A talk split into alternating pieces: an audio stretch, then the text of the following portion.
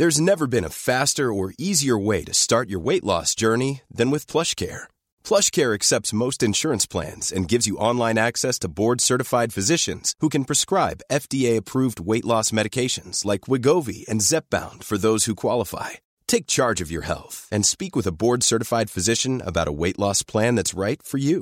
Get started today at plushcare.com slash weight loss. That's plushcare.com slash weight loss. plushcare.com slash weight loss. Pues todo lo, lo, que se comparte en estos foros, que además eh, Raquel López Portillo, quien nos acompaña hoy aquí en la cabina, nos va a explicar a fondo, especialista en temas de igualdad de género y además, pues participante, por supuesto, ahí en el Congreso, cómo se ha desarrollado, cómo van, en qué van. Eh, qué gusto tenerte por aquí, Raquel. El gusto es mío, Manuel. Muchas gracias por la invitación. Cuéntanos, ¿en qué va ahorita el Parlamento de Mujeres? Pues mira, esta es la segunda edición del Parlamento de Mujeres del Congreso de la Ciudad de México. 66 mujeres eh, capitalinas fuimos electas en enero de este año y vamos a estar durante estos meses hasta agosto de 2020 trabajando en iniciativas que prácticamente posicionen una agenda pública, una agenda ciudadana sobre temas de igualdad de género.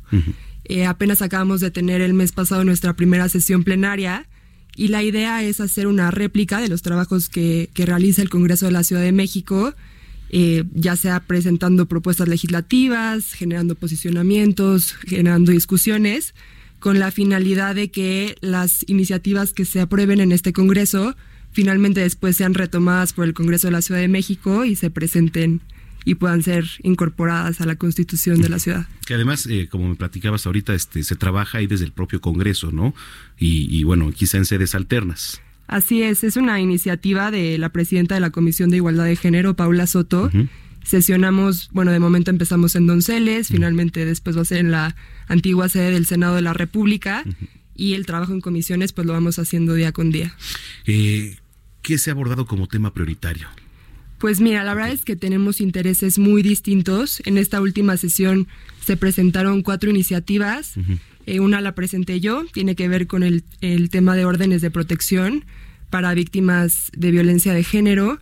Eh, hay otras parlamentarias que presentaron, por ejemplo, sobre la correcta implementación del protocolo para juzgar con perspectiva de género, otra iniciativa para evitar la cosificación de víctimas de feminicidio, en fin, eh, son temas diversos, pero creo que todos se enfocan en, esta, en este clima de violencia que estamos viviendo en la ciudad. Sí, por supuesto, me parece interesante, ¿no? Hace rato, en, eh, por la tarde, platicábamos con Salvador Guerrero Chiprés, presidente del, Consejo Ciudadano de Seguridad y Justicia aquí en la capital, y nos daba cuenta también del tema de, las líneas, de la apertura ahora que hay también un poco más, eh, tanto de parte del Consejo como con las propias mujeres que se están eh, atreviendo, digamos, un poco más, ¿no? Porque antes, pues, había violencia familiar, por ejemplo, pero no denunciaban se quedaban calladas ahora creo que la apertura ha sido un poco un poco más no sé cómo lo ven ustedes pero la verdad es que en muchos órdenes ha habido como esa apertura quizá alzar la voz Sí, creo que, que finalmente en los últimos años hemos percibido un viraje, ¿no? Sí. En el tema de conciencia sobre el tema de violencia y en esta cultura de denuncia. Sin embargo, digo, finalmente vivimos en un país en el que asesinan alrededor de 10 a 11 mujeres al día entonces, desde mi perspectiva, creo que eh, no se está viendo lo suficiente para prevenir ese tipo de, muertes. Finalmente, por ejemplo, en el tema de la iniciativa que presenté de órdenes de protección. Pues está bueno, ver ahorita para que nos platiques un poco más de eso. Sí, la idea es finalmente evitar que se llegue al feminicidio, ¿no? Poner los focos rojos en cómo se está procesando ese tipo de, de mecanismos de protección desde el Ministerio Público para hacerlo mucho más efectivo y que finalmente no desalienten a las víctimas a, no denunciar. Sí, por supuesto, que es un tema. ¿Cómo ves ahorita en temas de capacitación a personal de ministerios públicos, de impartición de justicia? ¿Cómo lo ves desde tu perspectiva? Pues mira, creo que se ha promovido mucho este tipo de capacitaciones, sin embargo no para tener una perspectiva de género y para ser sensible con el tema de víctimas, no basta con una capacitación de unas horas o de unas semanas, ¿no?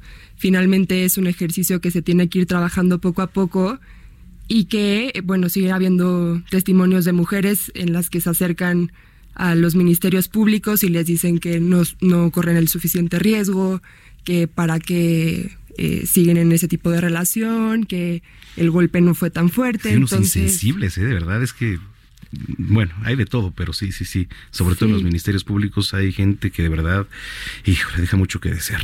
Claro, y en el tema de órdenes de protección, finalmente un tema muy importante que hay un hueco legal ahí es que en la práctica las solicitantes muchas veces son condicionadas a emitir una denuncia que finalmente las puede poner en un mucho mayor riesgo o acreditar el nivel de riesgo en el que están. Entonces, pues obviamente eso hace que ya no quieran continuar en el proceso. Sí, Raquel, te vas a sumar al movimiento del 8 de marzo y al 9. Sí, claro. Eh, creo que es un compromiso que como mujeres en general, desde la trinchera en la que estemos, tenemos que tomar. Creo que es un momento coyuntural y que no sé qué pienses, pero creo que nunca se había visto algo así, eh, tanta movilización, tanto compromiso con, con sumarse con este tipo de causas y que creo que eh, sobre todo en términos de visibilización y de unirnos como mujeres, puede ser muy, muy efectivo en, en cómo nos posicionemos en la agenda del movimiento feminista. Yo lo que pienso es que es necesario, es que es necesario que se haga este tipo de, de manifestación, de alzar la voz y sobre todo crear una conciencia, ¿no? Crear una conciencia porque, pues si bien ha habido desacreditaciones o señalamientos a este tipo de, de movilizaciones queriéndolas politizar, me parece que va más allá, ¿no? Me parece que va más allá y no hay que tomarlo pues así, por este lado, que sirva como conciencia. Ahora, yo también te, te preguntaría porque aquí ha causado un poco de controversia, ¿qué va a pasar? y esperemos que se sumen pues prácticamente todas, todas las mujeres, pero hay puestos, hay trabajos que también demandan, por ejemplo, el de una doctora que está atendiendo a un paciente debido a muerte, una propia enfermera, quizá me atrevo a decir sobrecargos, no sé, eh, puestos que quizás sean vitales, ¿no? Para, para un funcionamiento óptimo. Claro, me parece que, que sí es un tema complejo en ese sentido, pero que también se pueden pues ocupar con otros tipos de, de recursos humanos, porque finalmente no, no es una cuestión de querer ir a trabajar o no. entiendo que es la idea. Sí, sí, no es una cuestión de que estamos luchando no por un tema de derechos, de igualdad salarial, que es muy importante, sino porque nos están matando. Entonces creo que, que, tienen que ser decisiones así de tajantes para que realmente el movimiento pueda ser efectivo. Oye, pues qué gusto haberte tenido hoy aquí en cabina. Eh, Rachel, ¿tienes alguna red social para que te sigamos? Claro que sí, me pueden seguir en Twitter como rack-lpm. Igual cualquier tipo de acercamiento que quieran tener con, con el Parlamento de Mujeres, estamos encantadas de escucharles. Pues vamos a estar dándole seguimiento y ya estaremos platicando más adelante. Muchas gracias, Manuel. Gracias a ti, es Raquel López Portillo, especialista en temas de igualdad de género.